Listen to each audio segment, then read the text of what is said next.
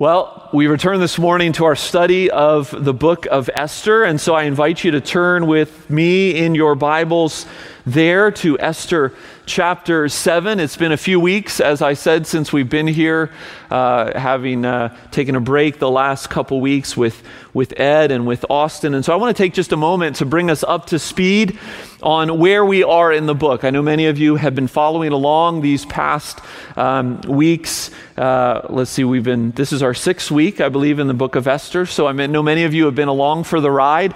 Uh, but I want to um, just bring us all up to speed. I needed to do this for my own heart before I sat down and, and started digging into Esther chapter 7 this week. So, as we think about the chapters, we've kind of taken them as chapter chunks. And even though the chapters and the verses in the scripture are not inspired, um, but uh, they're helpful for us in finding things, and uh, they are helpful in terms of division at times, as those who inserted the chapters and verses uh, sought to do so thematically. It doesn't always work, but sometimes it works nicely. And in the book of Esther, it's worked nicely. So each chapter has been a week, essentially, with the last time we were in Esther covering two chapters. But as we think about those chapters, we actually could think about them in terms of of characters. And so that's what I want to do real briefly before I even read the passage as we get back up to speed on where we are in this book. So, chapter one, we looked at this king, King Ahasuerus the most powerful man in the world at that time, the king of Persia. And we looked at his life and we were reminded that the world's greatness is ultimately an illusion, and that though all we see all the pomp and grandeur of this king, we know that the hidden king truly reigns. That was chapter one. And then in chapter two, we looked at Esther, Hadassah, this girl with two names, living in tension, living in two kingdoms. This Jewish girl swept up into this pageant of the king.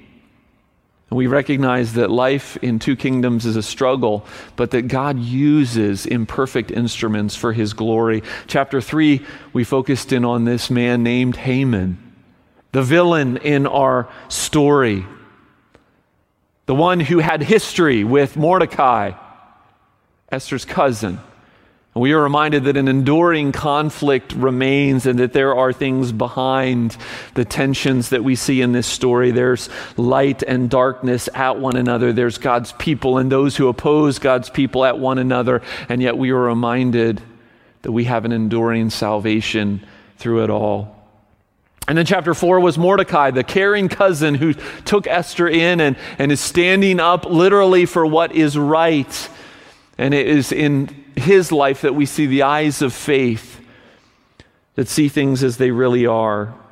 And then the last time we were in Esther three weeks ago, we looked at chapters five and six, where we put front and center Yahweh, the God of Israel, the God of the covenant the one who is never mentioned, but who is behind the scenes and ever present in this book. And he's a God of sometimes subtle sovereignty, of satisfying sufficiency, and of sure salvation. And so we've looked at those five characters in those five chapters, actually six, because I cheated on the last one.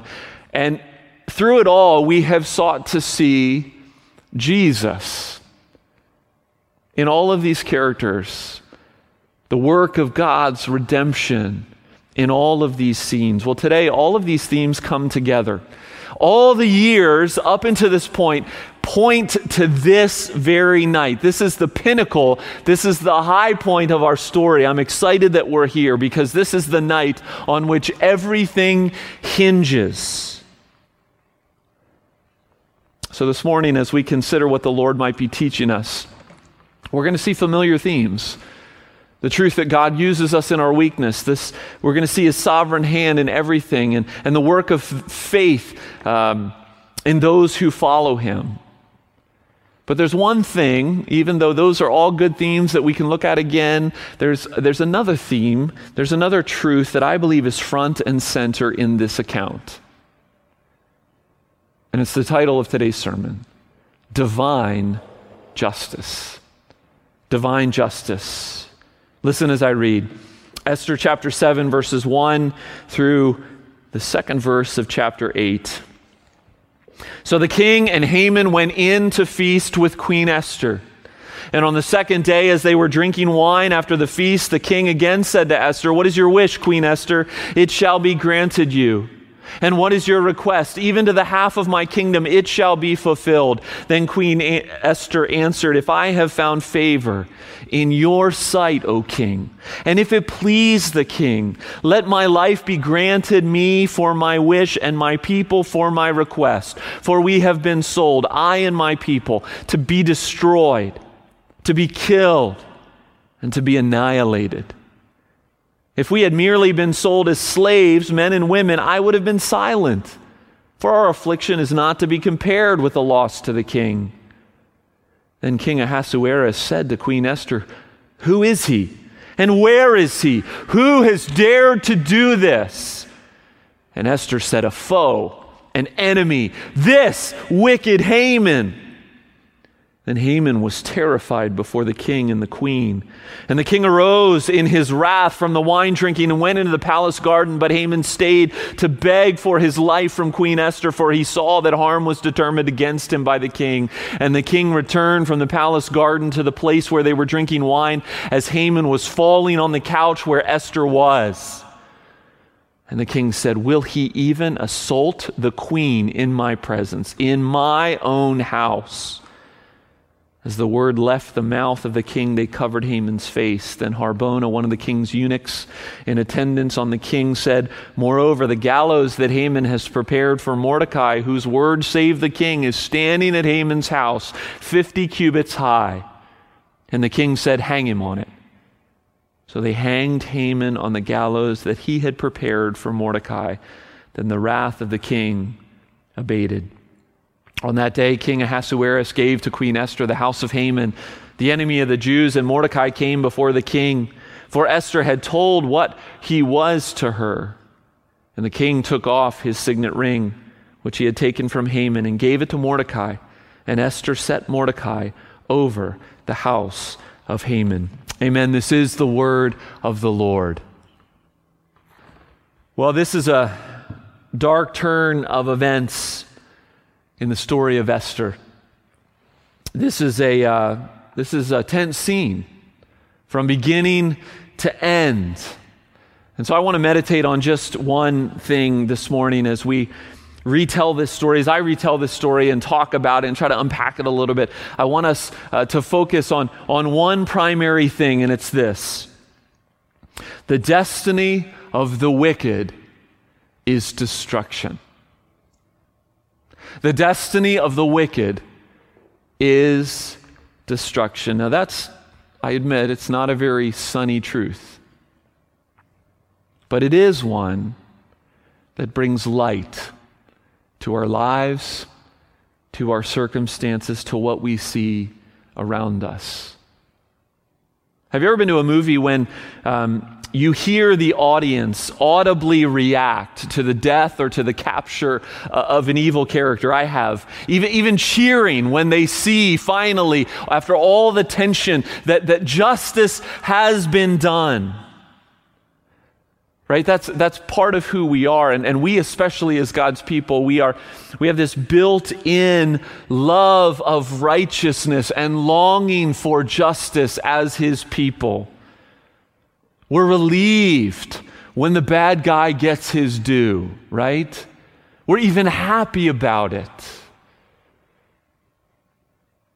because we're safe, because God's honor has been defended.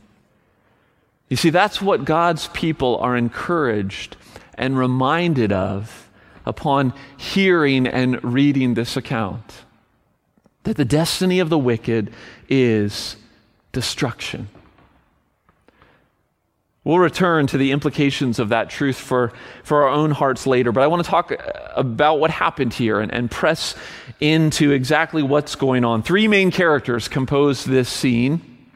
It's day two of feast number two, hosted by Queen Esther for her king, her husband, and for his second in command, the villain of our story, Haman. And remember, Esther has set this all up, hinting at this forthcoming important request that she is going to make of the king. Remember, she has delayed asking him, which is uh, not only literarily built in anticipation into the story, but more importantly, it has prompted the king now more than once to publicly declare that he is ready to give Esther whatever she wants. Now, I would like us to just stop for a second and feel the emotions of what's going on here, at least try to feel some of the emotion of what's going on here. Because we can just read this passage, or you can just hear me read it and just kind of check off what's exactly going on without really entering in to the emotions of the story. Let's begin with Haman. Right? Haman, he's not so filled with joy anymore. Remember, a chapter earlier, he was on his high horse but now he's been, we might say, he's been knocked off his prideful pedestal by the king in this sweet irony, exalting Mordecai, his hated enemy. And then his wife, in verse 13 of chapter 6, gives this ominous warning about his future. So as Haman comes to night number two of feast number two, he's probably pretty despondent. Right? Haman is not sure what to think, maybe a little nervous about what could go wrong now. And then there's Esther. There's no doubt, I think, that Esther is nervous on this night. After all, the man that she is married to, King Ahasuerus, he's about as unstable as they get. And let me give you a story to illustrate this reality. The, the Greek historian Herodotus records a request earlier in Hamas, or earlier in Ahasuerus' history, a request made by one of his military officers. The man's name was Pythius, and Pythius had fought for the king in the war with the Greeks, and he inquired of King Ahasuerus if possibly, in light of his own military service, in light of the fact that he had five sons, possibly could his oldest of those five sons be exempt from the required military service in the Persian army? He made this request of the king. And the king proceeded to take that older son, to cut him in half, and to have the army march between him. That's the kind of man that Esther is married to. That's the kind of man that she is about to make a very significant request to. I mean, she survived entering his presence unannounced, but who knows how revealing her little secret is going to go over. Boy, there's lots of tension now. Haman is nervous. Esther is nervous. And then finally, there's the king. I got to think that there's not much going on with the king. I think my man is just happy to be drinking again. He's just happy to be feasting again. The book began with feasts. Now here we are in the second of two feasts, on the second day of the second feast. He's just glad he can be about drinking. And that's the place where our account goes to, right? As we jump back into the plot, into the narrative, this post dinner drink where, where things really unfold quickly and rapidly. The king repeats with the same words his desire to know what Esther wants, as well as his intention to give it to her, whatever she wants, up to half his kingdom. And so Esther is finally ready. And I want you to notice how wise and how strategic and how careful Esther is in her language. First of all, she, she uses this proper humble etiquette, right? Deferring to the king. She makes her requests personal. If I have found your favor, she says, my life is on the line. You see, she's banking on the fact that the Lord has given him, her, excuse me, given her favor in his eyes. And for five years, she has kept her identity a secret. Everyone knows who Mordecai is. Everyone knows who Mordecai's people are. That's how we're in this predicament. But no one is putting together that Mordecai and Esther are related and that they are part of one ethnic race. It's interesting to think about that when you think about Esther's time in the palace. She completely blended in. There was no Jewishness evident, no, no Sabbaths, no feasts, no sacrifice, no dietary laws. And we can criticize her for that, maybe. But now, with the eyes of faith, for the sake of her people, and with God given courage, she identifies with them. We have been sold, she says. We have been sold. And we're destined to be killed, destroyed, annihilated. And here's the third way she's super careful. Basically, this, this has happened despite you, O king. You see, notice that she doesn't blame any of this on King Ahasuerus, where, where he might get defensive. Nor does she mention the name of Haman yet. By using the, the, the, language of the decree that Haman himself wrote, she sets the situation outside of the king. But there's a curious part of this account. The latter half, the latter half of verse 4, look at it with me there we ask the question, at least I did, and I think you do as well. Why does she say that she wouldn't have said anything if the Jews were enslaved? Like she wouldn't even bother the king. Well, that seems kind of weird, kind of callous, kind of cold. Well, maybe first, you know, maybe she's just puffing the king up. I mean, I think she is doing that. She's in deference. She's saying that, hey, king, your, your peace matters. Like, I don't want to trouble you with stuff that's intense. So if it was just slavery, no big deal, but this is big deal. But there may be another reason why she says this. One commentator suggests, and I think it's compelling, that this can be explained by the fact that Haman uses an ambiguous word when he talked to the king about this. And essentially, Haman tricked the king. That's what Esther's trying to say. If you are a, a Maybe you're an English major. Maybe our English majors out there know what a homophone is, that literary phrase. A homophone describes two words that have the same pronunciation but have different meanings altogether.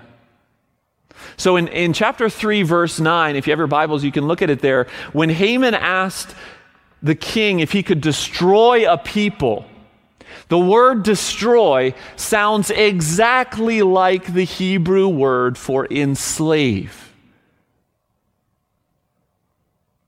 And this seems to explain why she brings up being enslaved. Because perhaps King Ahasuerus thought that that is what he had authorized. That he was merely enslaving a people, not destroying a people. Destroying a people, as we talked about weeks ago, that would, that would be contrary to his benefit. It's part of his tax base. And he seems surprised at this planned genocide. So, could it be that Haman had tricked him? I'm not certain, but it seems to fit. And Ahasuerus' head is now spinning, trying to piece it all together. And Esther says, Here's the punchline it's this dude, wicked Haman. He's not your friend, king. He is a foe. He's tricked you, and he's threatening my life. So the king needs some time to process this. His head is reeling. He goes outside to cool off to figure out how to handle this. I mean, one of the things that is the big challenge for him is how is he going to save face with Haman? Haman is his second in command. He's put a lot of trust in him. He gave him his signet ring. And, and how is he going to reverse an irreversible edict? And so at this point in the story, things are seemingly outside of Esther's control. She has been manipulating the whole situation up until this point, but not anymore. Well, in God's sweet providence, Haman helps solve problem number one. You see, harem protocol in the Persian world was that you were not to get within seven steps of a woman who was the king's. But Haman's desperate. He realizes in the, the position he's in, Esther is his only advocate, and so he pleads and he presses and he does it a little too much. We don't know what happened. Did he fall on her? Did he just get too close? Was he on his knees by her lap? We don't know. Likely he's not assaulting her, but the king's perception in his anger is different, and he is violating, going way overboard on Persian protocol. And now the king has reason to dispose of him quickly, even outside of the predicament of the edict. You see, Zeresh's prediction, Haman's wife, it's coming true. Haman is falling fast. He will not overcome Mordecai. He will not overcome Mordecai because of Mordecai's God. And so the lights go out. They cover his face. Think about like uh, when we, when we see in movies, you know, they put hoods over someone who is immediately condemned. The enemy of God and of his people has been dealt with definitively and decisively. Justice has been done. That's what's going on here. And God promised in Genesis chapter 12 that Abraham, that those who bless Abraham and his offspring will be blessed, and that those who curse will be cursed. The destiny of the wicked is destruction. And as a result, the fortunes of God's people are beginning to turn, and we're going to look at that next week. So, what is this episode and this truth? What does it mean for us? How should this apply to us and affect us? Well, let me suggest two things as we as we come to a close. First of all, I think this truth, this reality, this episode in the life and the story of Esther, it's, it's a warning for all who are listening this morning. Haman was driven by pride. Haman was driven to make a God of himself. And the Bible declares that God opposes the proud, but gives grace to the humble. Therefore, I think God wants us to see that Haman's destruction is a shadow of what is to come for those who oppose God. You see, there's no neutral ground. You are either for God or you are against Him. You either bow to the God who made you and sustains you by the word of His power, or you will be forced to the ground in submission at the end of all things, only to spend eternity apart from Him. That's a sobering reminder. But this God has revealed himself through Jesus, the one whom he sent, the one whom Esther and her people looked to, the Messiah who would be pierced for their transgressions, our transgressions, crushed for our iniquities. And so the psalmist says, even before Jesus comes to earth in Psalm chapter 2, verse 12, Kiss the Son, lest he be angry and you perish in the way, for his wrath is quickly kindled. Blessed are all who take refuge in him. The generation of Esther's day, their earthly salvation hinged on, on these crucial three hours or so in this feast. But I declare to you that a better Esther was coming. And our entire world hinges on his life, on the 33 years that he spent on this earth, and particularly three days, his atoning death and his resurrection from the dead, proving that all that he said and all that he was was true. Esther identified with the generation of her people in order to save their lives. Jesus identified with all of humanity to give us eternal life. That's the gospel this morning. Hebrews chapter 2, verses 14 and 15. Since therefore the children share in flesh and blood, he, that is Jesus himself, likewise partook of the same things, that through death he might destroy the one who has the power of death, that is the devil, and deliver all those who through fear of death were subject to lifelong slavery. And so the first application this morning is to run to Jesus, lest God's justice find you. And that's an invitation that comes out of a warning, and it leads us to a, another invitation specifically for his people, for those who have already run to Jesus, who are running to Jesus every day.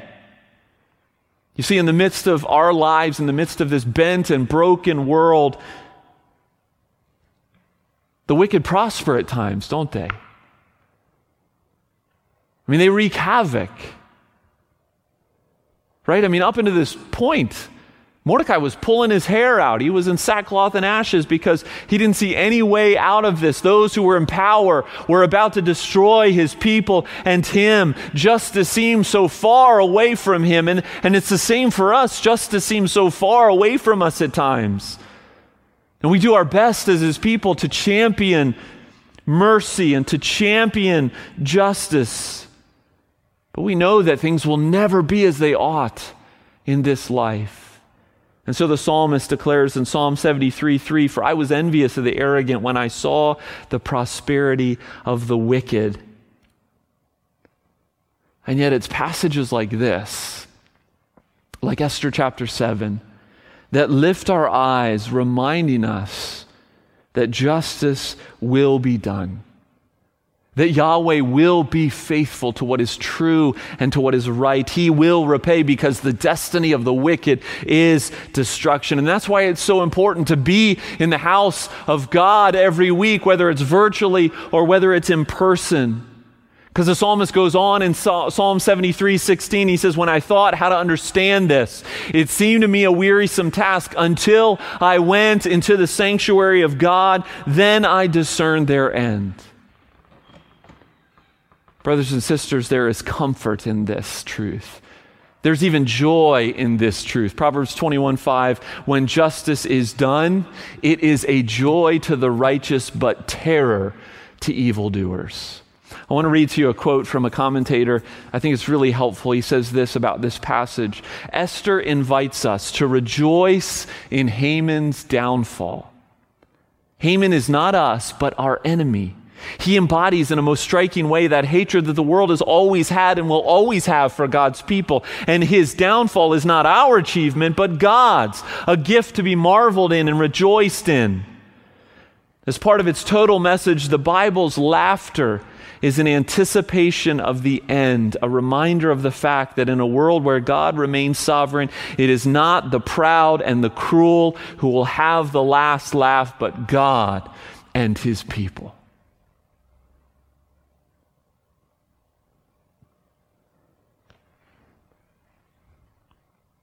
So, what do we do now? Well, I'm going to give you a little bit of homework. Psalm chapter 37. I'm going to read to you the first 12 verses, but I'm going to invite you to read it again this afternoon, to think about it, to meditate on it, maybe just this week, to spend some time in it. David says this in the first few verses Fret not yourself because of evildoers. Be not envious of wrongdoers, for they will soon fade like the grass and wither like the green herb. Trust in the Lord and do good. Dwell in the land and befriend faithfulness. Delight yourself in the Lord, and He will give you the desires of your heart. Commit your way to the Lord. Trust in Him, and He will act. He will bring forth your righteousness as the light and your justice as the noonday. Be still before the Lord and wait patiently for Him. Fret not yourself over the one who prospers in his way, over the man who carries out evil devices. Refrain from anger and forsake wrath. Fret not yourself, it tends only to evil, for the evildoer shall be cut off off, for those who wait for the Lord shall inherit the land. I'll stop right there, but read more. There's so much encouragement here in Psalm chapter 37 for, for putting legs to what we've talked about this morning, to that reality that the wicked, the destiny of the wicked is destruction. Verse 8 in chapter 37 of the Psalter don't get angry. Don't take matters into your own hands. Verse 1, verse 7, verse 8 fret not, but, but trust. Trust in his providence. Jesus gives you rest from your enemies. Verse 7 Be still, wait. Verse 4 Delight in Yahweh, commit your way to him. You see, this addresses, this psalm addresses so much of, of what we experience anger, fear, distraction, busyness. Right? This is us, but this is not what we need. So spend some time in Psalm 37. I realize I've never preached Psalm 37, so maybe we'll turn to it in the weeks to come and open it up together. Spend some time there and let God's word take root in your heart and life. Run into the arms of Jesus. Rejoice in the reality that God will make all things right. Let's pray. Father in heaven, we thank you for this triumphant moment in your redemptive story where you remind your people that evil will not prevail, that your faithfulness to your people, to the covenant, is strong and is true. Father, as we digest that truth, as we meditate on Psalm 37 this week, show us the way that we might indeed be led in the way everlasting, the way of life, the way of being still, of delighting, of not fretting, of not being angry. Oh, Father, take your word and plant it deep in us, we pray in Jesus' name. Amen.